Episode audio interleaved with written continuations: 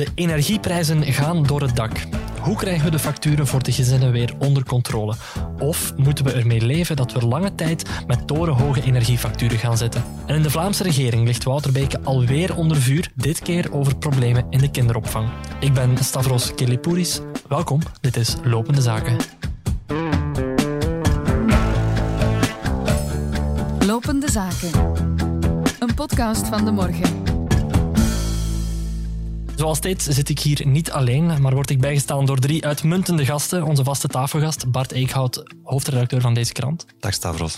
Ook uh, de zoetgevoelige stem van journaliste Tine Peters. Dag Stavros. En de persoon die normaal op deze stoel zit als tweede host van deze podcast, Anne van den Broek. Welkom.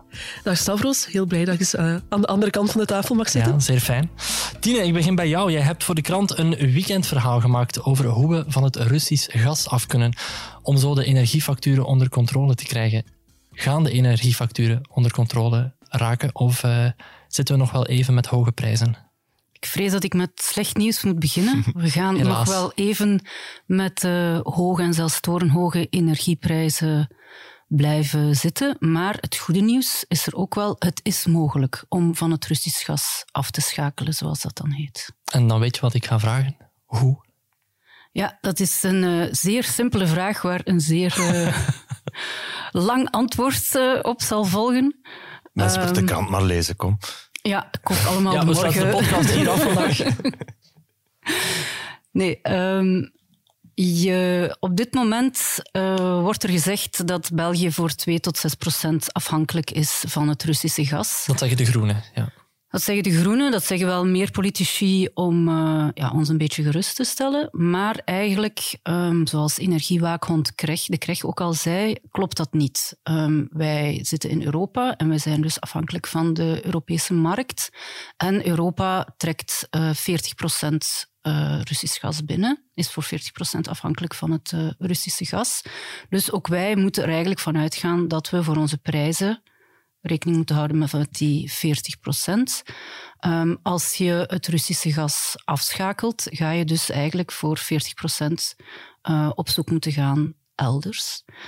En dan zijn er twee mogelijkheden. Ofwel ga je kijken naar de fysieke pijpleidingen, uh, specifiek als het over gas gaat. Olie is nog een ander verhaal. En dan kun je bijvoorbeeld gas uh, binnentrekken vanuit Noorwegen of uh, Azerbeidzjan. Um, daar hebben we fysieke pijpleiding, maar je kunt ook over zee gaan. dan werk je met LNG, met vloeibaar gas. Maar daar is het verhaal dat dat ontzettend duur is om dat gas te vervoeren per tanker. En daar zit je met een tweede praktisch probleem om het simpel te zeggen, namelijk dat je LNG-terminals moet hebben in de havens. En die hebben we niet uh, in elk Europees land. Wij hebben zo'n LNG-terminal in Zeebrugge. Mm -hmm. uh, in Spanje zijn er een paar, maar in veel landen in Midden- en Oost-Europa zijn er geen. En je kunt niet zomaar een LNG-terminal op uh, twee dagen uit de grond stampen, natuurlijk. Dat gas van de andere kant van de wereld laten komen, ja, dat, daar hangt toch ook wel een prijskaartje aan ja, vast, zou ik denken. Ja, ja, het is zeer duur om gas uh, te vervoeren per tanker. Plus zit je ook met het probleem dat je um, ja, dat de landen die over gas beschikken um, vaak al heel lang lopende contracten hebben met andere landen, met een aantal Aziatische landen zoals China en Japan. Dus is het moeilijk voor Europa om eigenlijk die lange termijn contracten open te breken. Tenzij dat je daar met een smak geld op tafel gaat gooien en dat uh, de, de landen die gas hebben zeggen van oké, okay, dit is zo'n, dit is een offer you can't refuse. We, we, breken die contracten, bestaande contracten open. Maar je hoort het al, een smak geld, dan, gaan we, dan spreken we weer over enorm hoge energieprijzen die uiteindelijk de consument gaat. Ja, dat was eigenlijk een probleem dat zich al voordeed ja. voor het de Russische kwestie zich echt aandiende. We, zaten, we hebben deze winter overleefd op uh, vrij lege gasvoorraden. En er was mm-hmm. toen al sprake van, ja, kunnen we niet wat meer uh, LNG uh, via Zeebrugge laten aanvoeren? Maar dat was onmogelijk, omdat die, die tankers varen gewoon recht naar China en Indië, mm. waar ze ja, ook een goede prijs krijgen natuurlijk. Dus je zit, en, en die concurrentie zal alleen maar heviger worden. Het is één ding om de gas, het gas dat we nodig hebben te vervangen, maar in de plannen van Europa uh, staat ook dat we gewoon minder gas zouden moeten kunnen gebruiken door te ja. renoveren, door warmtepompen te, te, installeren. Hoe realistisch is dat? Want Europa zegt, ja, we kunnen eigenlijk al op een jaar tijd een heel groot stuk van onze afhankelijkheid afbouwen. Is dat zo? Wat je nu ook ziet in de plannen op korte termijn zijn een aantal zaken die we eigenlijk allemaal kunnen doen, namelijk onze um, thermostaat uh, één of twee graden um, lager draaien. Ik geloof één, als je één graad lager draait in heel Europa, dan kun je al 8% minder afhankelijkheid hebben van het uh, Russische gas. Dus dat zijn toch al mooie cijfers. Um, Marie-Christine Margem kwam in 2014 ook met uh, het plan om allemaal uh, eenpansgerechten te gaan klaarmaken, omdat je dan geen drie, drie of vier vuren en je oven moet uh, iedereen, iedereen aan de wok gebruiken in de keuken. Dus iedereen aan de wok. Uh, ja, misschien kan de regering... We lachen daarmee, ja. maar we hebben... ja... En dat is toegestaan. Uh, er wordt al te weinig gelachen deze dagen. Maar ik wil er toch even op wijzen dat we twee jaar geleden ook ongeveer deze tijd lachten met het idee dat we elkaar geen handen meer mochten mhm. geven en dat de kindjes de juf niet meer mochten knuffelen. Dat uh, heeft toen ook tot enorme uh, spotternij ge geleid. En een paar weken later zijn we daar wel heel snel van genezen. Dus ik, ik wil ook niet helemaal uh, dit soort uh, kleine ingrepen in het belachelijke trekken, want um, we gaan er niet alleen komen met een regering die uh, ingrijpt op de, op, de, op de prijzen. We gaan ook zelf toch echt een beetje naar ons, dus zeker als we onze, onze eigen energiefractuur naar beneden willen mhm. krijgen. Hè? En mhm. Bart maakt het bruggetje naar de pandemie. En als het gaat over de energieprijzen, komt er nog een andere, ja, hoe moet ik het zeggen, plan naar boven, namelijk dat we ook kennen uit de coronaperiode, namelijk terug meer thuis gaan werken omdat nu um, kantoorgebouwen zijn echt energieverslinders, uh, waar vaak de verwarming blijft aanstaan, waar de verlichting uh, heel veel uren brandt. Dus uh, het, is een, het is echt wel energiebesparend om mensen terug meer te laten thuiswerken of om te beslissen, we zetten mensen veel meer samen in kantoorgebouwen, zodanig dat je niet uh, die, die grote mastodonten helemaal moet uh, voorzien van verwarming en verlichting. En wat dan um, een beetje de leuzen is op dit moment, die we ook nog kennen uit de pandemie, is we gaan samen de curve plat slaan. Dus we proberen allemaal mm -hmm. met kleine beetjes en, en kleine maatregelen die soms een beetje absurd aandoen, zoals Bart ook al zei.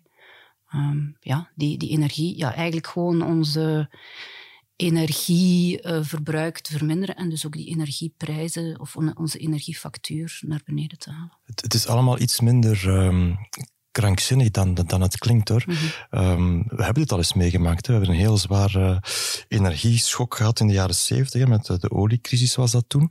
En toen zijn er ook uh, maatregelen uitgevaardigd waarvan je van denkt van hoe zijn ze daar in godsnaam? De, zwarte, de, de autoloze zondagen. We hebben ooit beslist om op zondag niet meer met de auto te rijden of niet meer met de boot te varen. Uh, daar kan je ook van denken, hoe gek is dat? En wat, wat, wat, levert dat op? Maar we hebben het wel gedaan.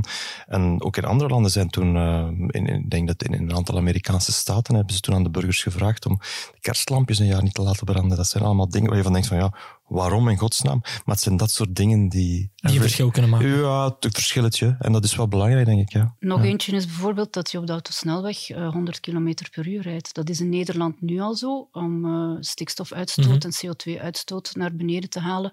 Dat is ook een klein... Allez, eigenlijk is dat maar een kleine aanpassing. Ik vermoed dat veel uh, mensen daar niet veel, veel automobilisten niet veel zin in zullen hebben, maar dat kost niet veel moeite. Hè. Dus... Mag ik het uh, vreemd vinden dat we uh, nu in 2022 van het Russisch gas af willen, terwijl we al eigenlijk sinds de jaren 90 weten dat uh, Poetin een schurkenstaat leidt? Ja, dat mag je zeker vinden, maar um, wat ik wel denk is dat men na de val van de muur wellicht onterecht en een beetje naïef het idee had dat we in een vrij vredige en vrolijke wereld terechtgekomen waren en dat we met uh, veel praten en veel diplomatie er wel in zouden slagen om... Hmm. Om allemaal vriendjes te zijn. Al, ja, ik weet dat het nu zeer... Ik weet dat het op dit moment zeer naïef klinkt, maar er was toch zo'n soort van optimisme na de val van de muur Um, dat nu wat onterecht blijkt. We dachten toen echt, uh, je hebt ook een, een, vrij snelle uitbreiding gehad van de Europese Unie. Um, we, we, zagen Gorbachev echt wel als iemand die zijn blik richtte op het Westen. Jeltsin wisten we niet goed wat hij eigenlijk dacht, omdat hij altijd uh, stomdronken rondliep. um, en en Poetin is toch van een, van een totaal ander kaliber. En ik denk ook dat we, dat we hem we hebben hem totaal onderschat. We hebben hem ook fout ingeschat. Maar in het begin denk ik wel dat we dachten dat we hem um, in toom zouden kunnen houden. Mhm. Maar, maar, je hebt absoluut gelijk. En er is ook een ander aspect aan. Het is natuurlijk de, de vrije Europese energiemarkt. Mm. Ja, daar zitten wel grote systeemfouten in, blijkt nu. Hè. Ik, bedoel, ik stel dat samen met jou ook iets te laat vast. maar die kritiek is natuurlijk al wat ouder, dus we moeten ook niet helemaal naïef zijn. Um, maar, maar, het klopt wel dat dat, um, denk ik, een grote blinde hoek in uh, die vrijgemaakte markt is de vraag van ja, waar gaat de energie vandaan komen? Die, uh, die oorsprong, die, die voorraad is, is, is veel te, te, te eenzijdig gebleven. Er is veel te weinig aandacht gegaan naar, naar die energiezekerheid. En er is veel te veel aandacht gegaan naar uh, consumentenbescherming in de zin van uh, bescherming tegenover uh, leveranciers, um, wat ook belangrijk is. Maar op dit moment blijkt een andere soort bescherming van de consument, namelijk de, de, de, de voorraadzekerheid en, en diversiteit van, van, van voorraad, minstens even belangrijk. En, en daar is veel te weinig aandacht naar gegaan. Ik wil ook nog even opmerken, we hebben het nu over schurkenstaat Rusland, maar als we onze blik verder moeten richten en naar andere landen moeten kijken voor onze gasvoorraden en olievoorraden, dan zijn we misschien ook niet veel beter af. Allee, dan kom je uit bij uh, de VS Iran, naar Iran, Venezuela. Ja, Iran, Venezuela. Hè. Maduro is ook niet meteen uh, een vriendelijk man, denk ik. Iran toch ook niet. Uh, of je kijkt naar Qatar. Um, waar we toch zeer kritisch geweest zijn voor, uh, terecht, absoluut, voor het wereldkampioenschap voetbal, maar die ons nu misschien wel uit de nood moeten helpen. Dus ja, het zijn ook allemaal landen die niet meteen uh, de Nobelprijs voor uh, de vrede gaan krijgen. Dus... Hm. Ja. En er is nog dat andere dingetje, genaamd klimaat. Ja. Een deel van de oplossing zal waarschijnlijk komen van gas dat gewonnen wordt door fracking. Ja. Het is een verschrikkelijke aanslag op milieu en klimaat. Um, maar bon, als we het spreken over gas uit de Verenigde Staten, dan gaat het mm -hmm. onder andere daarover. De, de, de UK, de Verenigd Koninkrijk, wil daar nu zelf mee gaan beginnen. Um, steenkool is plots geen taboe meer, zelfs in Europa. Uh, de, de, de, de, de apostelen van de Green Deal uh, willen nu toch plots de mantel der liefde uh, bovenhalen over steenkoolmijnen. Dus ja, er, er zijn wel heel veel gedachten aan het, uh, aan, aan, het evolueren op korte tijd. Dus dan maar kerncentrales? Wel, um, ja, in, in België is dat debat ondertussen wel uit een treuren gevoerd en, en is ook al terecht gezegd dat het in onze mix voor ons kleine land nu niet zo geweldig veel uitmaakt. Maar je moet wel eens kijken naar bijvoorbeeld een land als Oostenrijk dat echt binnen Europa een antinucleaire traditie heeft. Hè is een van de landen die het meest kwetsbaar is voor de, de, de, bevoorrading vanuit Rusland. Hetzelfde geldt voor Duitsland, een land dat zich aan het afkoppelen is van kernenergie. Deze week heeft bekendgemaakt dat ze daarmee doorgaan. Maar de consequentie is wel dat ze veel afhankelijker gaan worden van gas en dus van Rusland. Op dit moment. Uh, de regering uh, wil ondertussen ook de prijzen milderen. Hoe gaan ze dat doen? Uh, en denk je dat ze snel uit gaan raken? De voorstellen die nu op tafel liggen, um, laten we zeggen, het genuanceerde pakket bevat een aantal dingen waar ik toch van hoop dat ze er uh, niet te lang meer over gaan uh, doen om ze te beslissen. Dan hebben we het over een algemene verlaging van de BTW. Dus niet alleen op elektriciteit, maar ook op aardgas. Uh, verlenging van sociaal tarief, dat lijken mij allemaal dingen die, um, um, waar je het eigenlijk vrij snel over eens zou moeten zijn. En het verbaast me eerlijk gezegd dat, dat, nog, dat zelfs dat alweer zo lang duurt.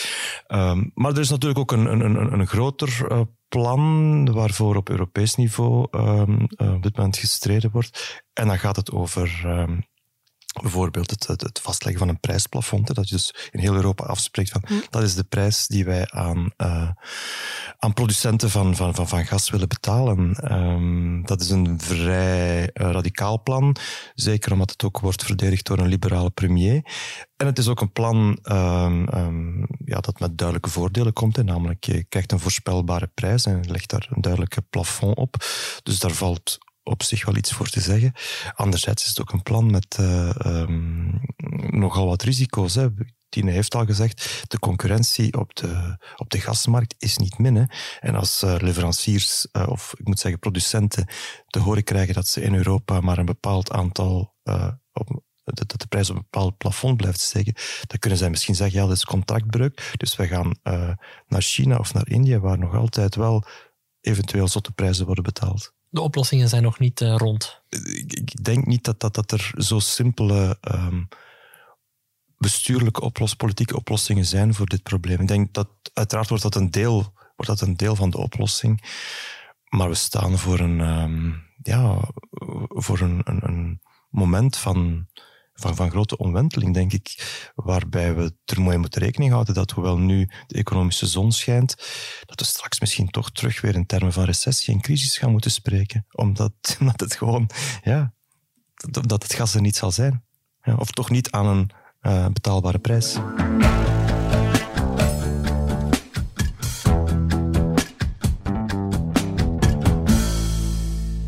Eigenlijk is het aan minister Beek zelf om, uh, om zelf in te schatten van ja, na alles wat er gebeurd is, hè, na de eerste coronagolf in de woonzorgcentra, na die uh, fraude in de contactopsporing, waar we hem ook al een jaar op voorhand voor gewaarschuwd hadden, na een aantal uh, incidenten die er in de woonzorgcentra opnieuw gebeurd zijn, na al die incidenten in de kinderopvang, vind ik dat hij zichzelf de vraag zou moeten stellen: kan ik nog functioneren als minister van Welzijn? Ik vind het jammer dat nog voordat een onderzoekscommissie aan de slag is gegaan, van start is gegaan, dat de omschrijving over waar het precies moet overgaan, dat die gestemd is in het parlement, dat daar nu al spelletjes over gespeeld worden. Ik ga toch nog een keer vragen: vindt u dat u in deze context kan aanblijven als minister? Ja, anders had ik al ontslag genomen. Een pijnlijke krantenkop deze week in het laatste nieuws. Wouter Beke kan niet garanderen dat er geen veroordeelde kindermishandelaars in crashes werken. Anne, is dat het soort krantenkop die een ministercarrière helemaal kopje onderduwt? Wel, um, dat gaan we nog moeten zien, maar ik moet zeggen dat ik toch wel redelijk van mijn stoel viel uh, toen ik dat las. Um, ja, dat is, uh, ik kan daar met je hoofd niet bij eigenlijk. Hè. Dan, uh, er niet kan gegarandeerd worden dat mensen die voor onze kleinste kinderen zorgen geen strafblad hebben voor kindermishandeling. Eh, dat is ja, betrekkelijk waanzinnig. Kan je even uitleggen, hoe, hoe komt dat? Is dat omdat Wouter Beke het niet persoonlijk weet of gewoon omdat er niet gecontroleerd wordt? Wel, het is dus vooral dat laatste. En dat uh, vind ik ook al zeer opmerkelijk, want um, ik ben zelf pleegouder. Voordat ik um, aan het traject zelfs nog maar mocht starten, um, nog voordat ik gescreend werd, nog voordat er iemand bij mij op bezoek kwam voor een eerste gesprek, moest ik een uittreksel uit het strafregister model 2 voor kunnen leggen. Dat wil zeggen dat ze kunnen zien dat je een blanco strafregister hebt voor de omgang met minderjarigen. Kan je dat niet voorleggen, komen ze gewoon niet bij je thuis. Dus ja, dan is er al van geen intake sprake ben dan mijn oor te, luisteren gaan leggen van ja, hoe zit dat in de kinderopvang? Blijkt dat dat daar ook zo is. Als je een contract gaat tekenen, zelfs als je stage gaat doen, moet je zo'n uittreksel um, kunnen voorleggen. Alleen controleert niemand daarop. Als je iemand hebt, als je een coulante um, organisator van kinderopvang hebt, die uh, een oogje wil dichtknijpen, of die zo in de penarie zit van ik heb volk nodig en het, het zal wel in orde zijn, ja, dan, is dat dus, eh, dan is dat document er gewoon niet aanwezig. Kind en gezin vraagt ook gewoon dat dat document bij het personeelsdossier, dat dat eigenlijk in een kaft op de bureau ligt, bij, bij wijze van spreken, mm ja, eigenlijk letterlijk. En als zij, uh, op uh, als zij op controle komen, dan kunnen ze daarnaar vragen van, ah ja, en is iedereen hier in orde? Dat is nog niet de pure standaard, heb ik begrepen. Dat is, iets, dat is iets waar ze naar kunnen vragen. Zijn die documenten er niet, dan is dat een opmerking die wordt meegenomen in ehm, de evaluatie uh, van, uh, van de inspectie. En is dat iets wat dat, uh, waarvan gezegd wordt, dan breng het in orde tegen de volgende keer. En die volgende keer, die kan, als dat een redelijk functionerende kinderopvang is, drie à vier jaar later zijn. Um, het is dus niet iets waarvoor dat zij terugkomen. Het is ook niet iets dat ze zelf gaan uitzoeken van um, oké, okay, dat document is niet aanwezig, maar die medewerker of die organisator van kinderopvang, is die wel proper? dat wordt niet gedaan. En dat lijkt mij toch wel betrekkelijk fundamenteel dat we uh, zelfs weten uh, dat de mensen die voor de kinderen zorgen, ja, dat die um, in staat zijn om daarvoor te zorgen, dat die daarvoor zouden mogen zorgen, dat die geen uh, antecedenten op hun naam hebben staan. Hè. Hoe verklaar je dat, dat er daar zo weinig aandacht of daadkracht in, in getoond wordt? Want het is één ding om te zeggen, je moet dat document hebben en het dan niet actief te controleren. Mhm. Het is nog iets anders om dan te zeggen, als het document er niet ligt, gaan we ook niet controleren of die persoon al dan niet een veroordeling heeft. Is dat omdat het hen weinig kan schelen of omdat het Nee, dat denk ik niet. Ik denk, um, ik uh, wil echt uh, heel hard uh, geloven dat iedereen bij kind en gezin, ook inspecteurs, dat allemaal met de beste bedoelingen doen en dat niemand um, zeer bewust um, mensen daar aan, aan de slag laat, waarvan dat ze denken van, goh, die zou nu toch wel een keer een kindermishandelaar kunnen zijn. Al hebben we natuurlijk in Snoeberhuisje een ander geval gezien, maar daar zullen we zelfs misschien nog over hebben. Um, ik denk dat het vooral een, uh, een kwestie is van een, ja, een schrijnend gebrek aan mensen en middelen. Hè. Um, dus je, uh, het, zijn, uh, het zijn twee verschillende dingen. Je hebt de, je hebt een groot tekort aan inspecteurs. Dus die, uh, er zijn een dertigtal inspecteurs in Vlaanderen voor 6600 kinderopvanginitiatieven, uh, locaties. Dat wil zeggen dat die er allemaal meer dan 200 te bezoeken hebben. Die kan je niet allemaal um, meermaals per jaar een bezoek gaan brengen. Dat is gewoon praktisch al niet mogelijk. Ten tweede heb je ook gewoon het feit dat er al zo'n tekort is aan kinderopvang. Dus dat, je, dat daar af en toe ook wel gewoon effectief een, een oogje wordt dichtgeknepen. Dan, uh, al de rest al is hier in orde, dus dat zal ook wel goed zijn. Kom op naar de volgende, want we weten dat er nog wel anderen zijn waar misschien wel problemen zijn. Onze aandacht gaat daar naartoe. Um, en ja, zo kom je natuurlijk in, in een heel systeem waar dat er wel een wiel kan afdraaien. En meer dan één ook. En dat hebben we dan bijvoorbeeld gezien in Sloeberhuisje, in Mariakerke, waar um, een, uh, de vader van de uitbaatster aan de slag was, waarvan in de inspectieverslagen meermaals stond van um, man is eigenlijk niet in staat om met kinderen te werken, is niet geschikt om met kinderen te werken. Um, dat vind ik een van de meest frappante dingen. Als in een, in een, inspectieverslag letterlijk staat: deze mensen kunnen niet voor kleine mm. kinderen zorgen. Mm -hmm. Waarom wordt dan niet onmiddellijk gezegd, deze crash moet toe. Want als je niet voor kleine kinderen kan zorgen, ja, dan je, je start ook geen hondenschool als je niet weet hoe je met een hond moet omgaan. Prachtige vergelijking, Stavros, ja. Graag gedaan. Waarom wordt op dat moment niet gezegd, jullie hebben nu twee weken om hier andere mensen aan te nemen, of jullie gaan onmiddellijk toe? Ja, omdat, en daar haalt uh, kind en gezin um, dan aan. Van, ja, wij, um, eigenlijk werken ze, hebben ze altijd gewerkt met het, voordeel van de twijfel.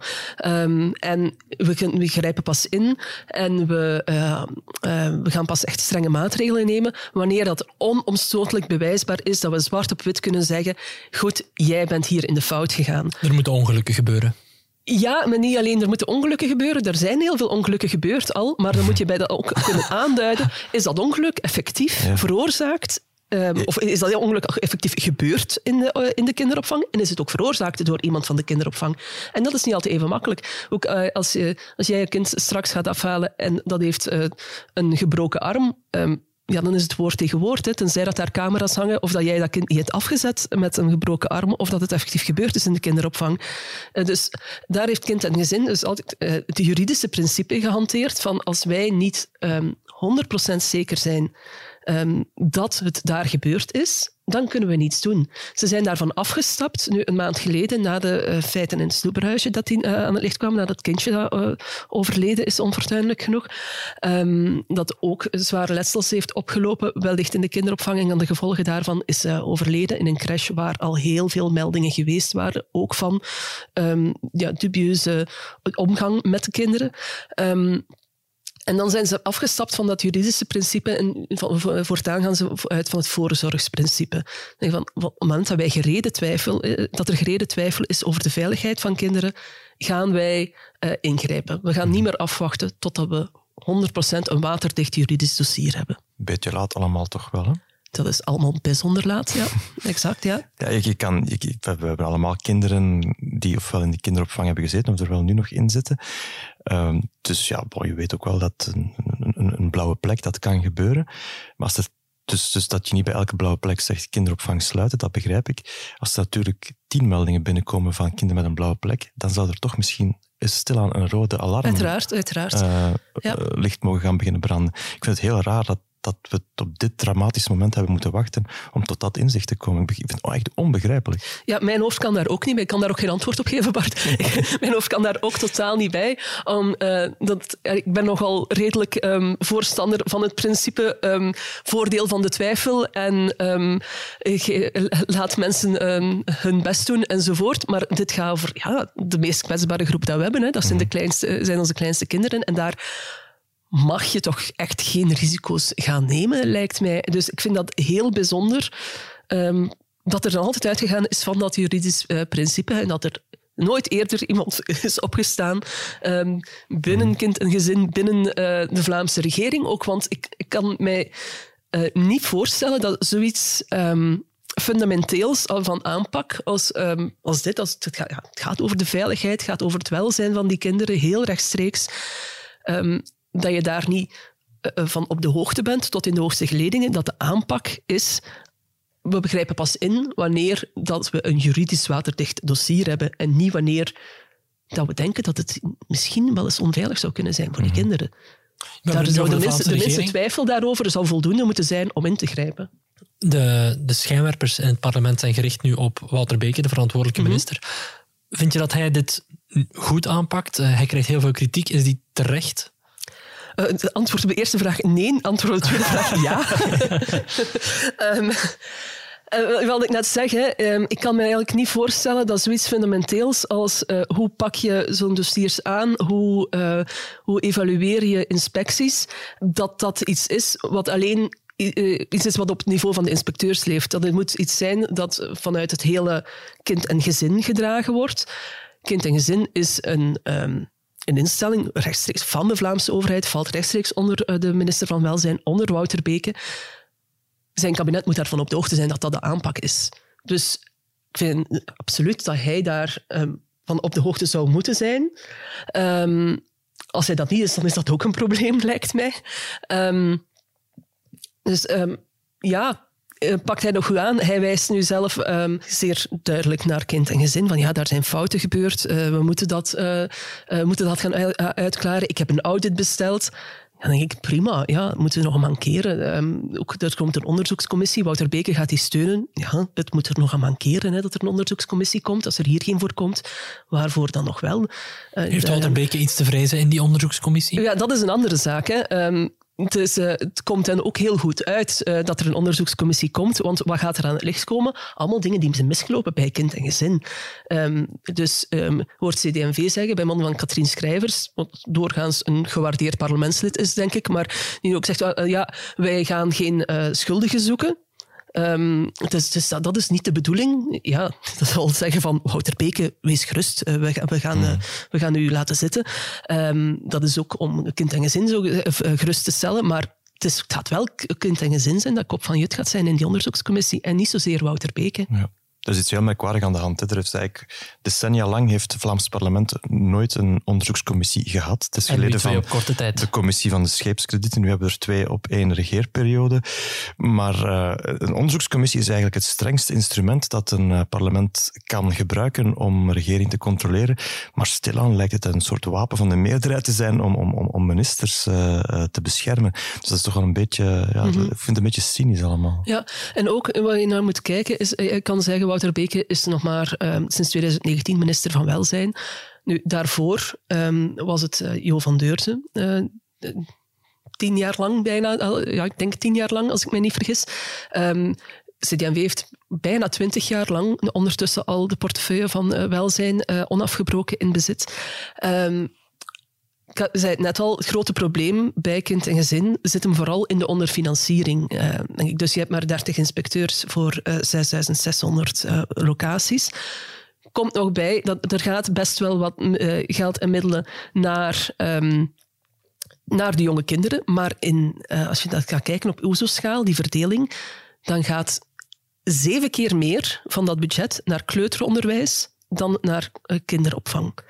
Dat is een enorme scheeftrekking die, als je dat vergelijkt met andere uh, Europese landen, waar we ons graag mee vergelijken, zoals uh, ja, Nederland, Frankrijk zelfs, uh, de Scandinavische landen, ja, daar is dat ongeveer in evenwicht. Dus die kinderopvang is structureel geonderfinancierd. Als je dan terug gaat kijken, Wouter Beke zit nog maar sinds 2019 op die stoel, heeft wel als voorzitter de afgelopen drie ehm, Vlaamse regeringen mee onderhandeld. Dat zijn de, ja, daar worden die budgetten beslist, daar wordt ook die verdeling beslist. Dus dan denk ik wel dat je daar kan zeggen dat daar wel degelijk een politieke verantwoordelijkheid ligt bij Wouter Beke, ehm, waar hij die ook groter is dan deze legislatuur. Die groter is dan deze legislatuur en waar mensen zin heel moeilijk onderuit kan. En, zij gaan uiteraard schermen met van ja, maar onder Jo van Deurzen hebben wij um, um, wel degelijk de fondsen voor kinderopvang verhoogd. Dat is waar. Um, maar die zijn vooral gegaan naar ehm, de uitbreiding van capaciteit. Iets wat zeer noodzakelijk was, uiteraard, want we weten allemaal, uh, ja, nog voordat je aan conceptie denkt, moet je al een, een crash gevonden hebben. Hè? Ehm, want anders dan, dan is het, uh, ja, dan, dan heb je gewoon geen plaats voor je kind. Maar in Gent ja, kwaliteit. Gezegd, je bent negen maanden zwanger en dan moet je nog negen maanden wachten eer je een plek hebt in de kinderopvang. Dus, ja, uh. voilà. Dus, um, maar aan de kwaliteit, daar is, uh, dan, daar, is, daar is het geld niet naartoe gegaan. En dat merk je dus heel duidelijk. Ook in het feit, de beslissingen die onlangs genomen zijn. Hè, we hebben al um, de krant geopend met uh, tekort, uh, tekort, tekort in personeel in de kinderopvang. Er is al heel veel over verschenen, daar is al heel veel over gedebatteerd. Het gevolg is dat de lat steeds lager gelegd wordt, dat je nu ook een kinderopvanginitiatief kan openen. Ja, dat kunnen wij allemaal in principe. Het enige wat nu vereist is, is, een, is dat je een bachelordiploma hebt. En dat moet niet eens een pedagogisch of een zorgdiploma uh, zijn, wat vroeger wel het geval was. Dus als jij nu een, uh, een bachelor in technisch tekenen bent of in, uh, in dan mag je een crash openen. Dan mag je een crash openen zonder enig probleem. Zolang je maar een bachelordiploma hebt. De, um, de voorwaarden om de job als uh, kinderbegeleider, als verzorger te werken in een crash, die zijn eveneens een stuk verlaagd, omdat je dus um, ja, zo, weinig, uh, zo weinig instroom hebt daar heb je ook nog weer, sorry, het is een lang verhaal, um, de concurrentie die je had in, in, eigen huis in Vlaanderen, omdat um, Ben Wijts um, onlangs heel wat kinderverzorgers heeft aangetrokken naar de kleuterschool. Dus daar heb je dan weer die, die mistrekking in die besteding van budgetten. Dus heel veel kinderverzorgers hebben de overstap gemaakt naar het kleuteronderwijs om daar ondersteuning te gaan bieden. Ja, die zijn daar uh, veel beter af natuurlijk, want die hebben uh, interessantere uren, die hebben um, interessantere vakantieregelingen en die hebben een interessanter loon dan dat er gegeven wordt in de kinderopvang. Waardoor je met dat nijpend tekort zit um, op personeelsvlak um, in de kinderopvang, nijpend tekort aan aan middelen en een nijpend tekort aan controle. Ben en dat is een heel, een heel slechte cocktail. Hè? Ben Wijts en Wouter Beke hadden misschien beter even met elkaar gepraat. Uh, ja, ieder zorgt voor zijn eigen... Uh, voor, voor zijn eigen blad, zeker. Ja, want bij de start van deze Vlaamse regering werd eigenlijk ook al gezegd Bart Wever heeft Wouter Beke geduwd naar het departement welzijn, omdat de NVA eigenlijk heel goed wist dat is een miseriedepartement, dat is heel veel bespaard, mm dat is veel te weinig geld en dat gaat alleen maar problemen opleveren. Krijgt Bart de Wever dan nu gelijk? Ja, als het masterplan was, dan is het goed gelukt, denk ik. um, nu, ik hoop dat het uh, zo cynisch niet in elkaar zit, maar... Um, ik denk niet dat er alleen maar uh, pushfactoren gespeeld hebben. Hè. Uh, op de korte periode nadat uh, eh, CD&V niet in de Vlaamse regering heeft gezeten, dat is één regeerperiode, heeft uh, CVP, CD&V altijd de minister van Welzijn gehad, zolang als de Vlaamse regering bestaat. Dus um, de partij heeft hier ook wel heel veel belangen te verdedigen. Uh, in, in, dat is echt... Dat is dus, ja, heel, heel kind en gezin ja. is ook bevolkt met mensen vanuit CD&V. Is eigenlijk, vanuit, is eigenlijk een initiatief dat vanuit de zuil van, van, van, van de CVP eigenlijk is ontstaan, om zo te zeggen. Hè. Um, dus inderdaad, ik ben het er wel mee eens dat uh, de politieke verantwoordelijkheid hier, uh, hier wel vrij groot is. Maar je zou nog kunnen zeggen dat, dat daar moet de dan maar over oordelen. Hè, over de vraag of de christendemocratie goed voor welzijn en kinderopvang heeft gezorgd, nu en in het verleden. Maar als je dan puur kijkt naar, naar, de positie van, van, van, van Wouter Beek, en ik ben echt niet ehm, het type commentator dat meteen roept dat ministers ontslag moeten nemen. Maar in dit geval wil ik er toch wel vrij helder in zijn.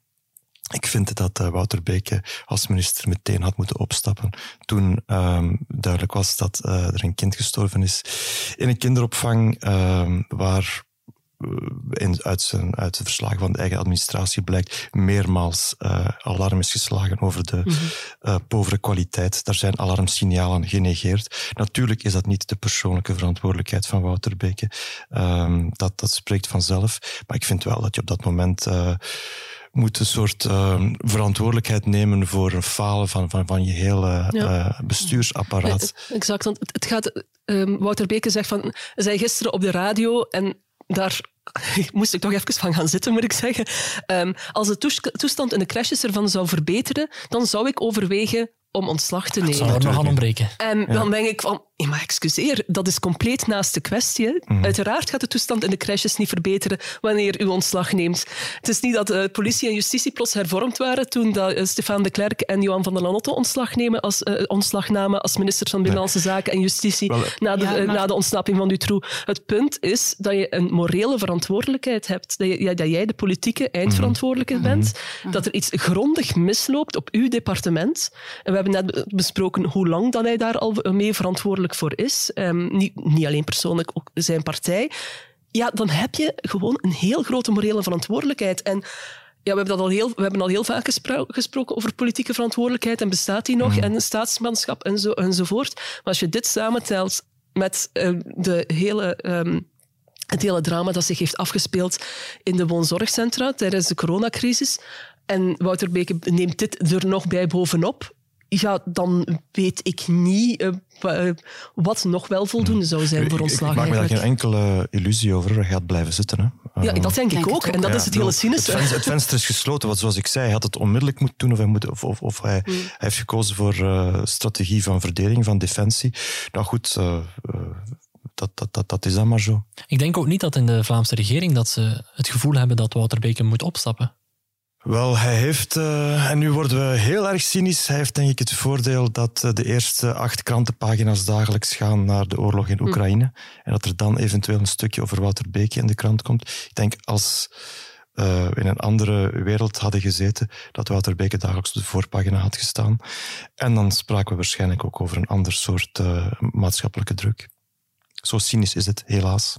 Een bron in de wedstrijd zijn we gisteren misschien moet Wouter Beke ook wel gewoon opstappen omdat hij een liability, een probleem aan het worden is voor die Vlaamse regering zelf. Geloof je daarin? Eigenlijk niet. Um, de Vlaamse regering rijdt sowieso een, een, moeilijk parcours in deze regeerperiode met een aantal ministers die al een paar keer in de knel zijn gekomen. Uh, Jan Jan Bon ook zelf. Er wordt al vaak gezegd, ja, zouden ze niet beter... Uh, even uh, um, posities opfrissen. Maar je ziet in tegendeel dat, dat iedereen elkaar daar een beetje uh, beschermt en afdekt. En dat er daar wat dat betreft een zekere verstandhouding is om het toch proberen uh, samen, uh, samen vol te houden.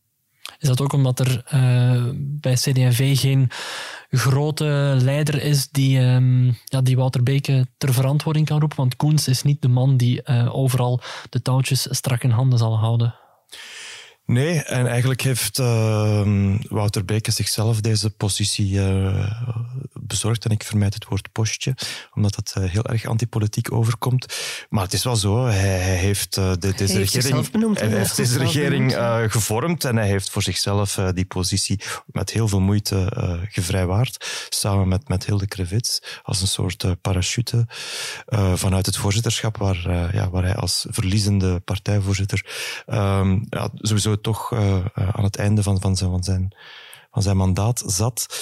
Dus ja, um, ik denk ook niet dat, dat, dat inderdaad eh, Joachim Koens nu de man zal zijn die, die, Wouter Beek aan de oren zal trekken en hem um, zal vervangen. Um, hoewel je een, een, een, een soort rokade zou kunnen voorstellen waarbij Joachim Koens, die het ook allemaal niet voor de kiezen heeft als partijvoorzitter, uh, ja, de plaats van Wouter Beke zou kunnen innemen. Sammy Medi schuift door naar het partijvoorzitterschap. En je hebt misschien een andere dynamiek binnen die partij. Enfin, dat is een van de typische wedstraatcafé-scenario's uh, waar wij misschien een beetje van, uh, met de nodige afstand naar moeten kijken. Ja, nu zijn we aan het uh, speculeren. Absoluut.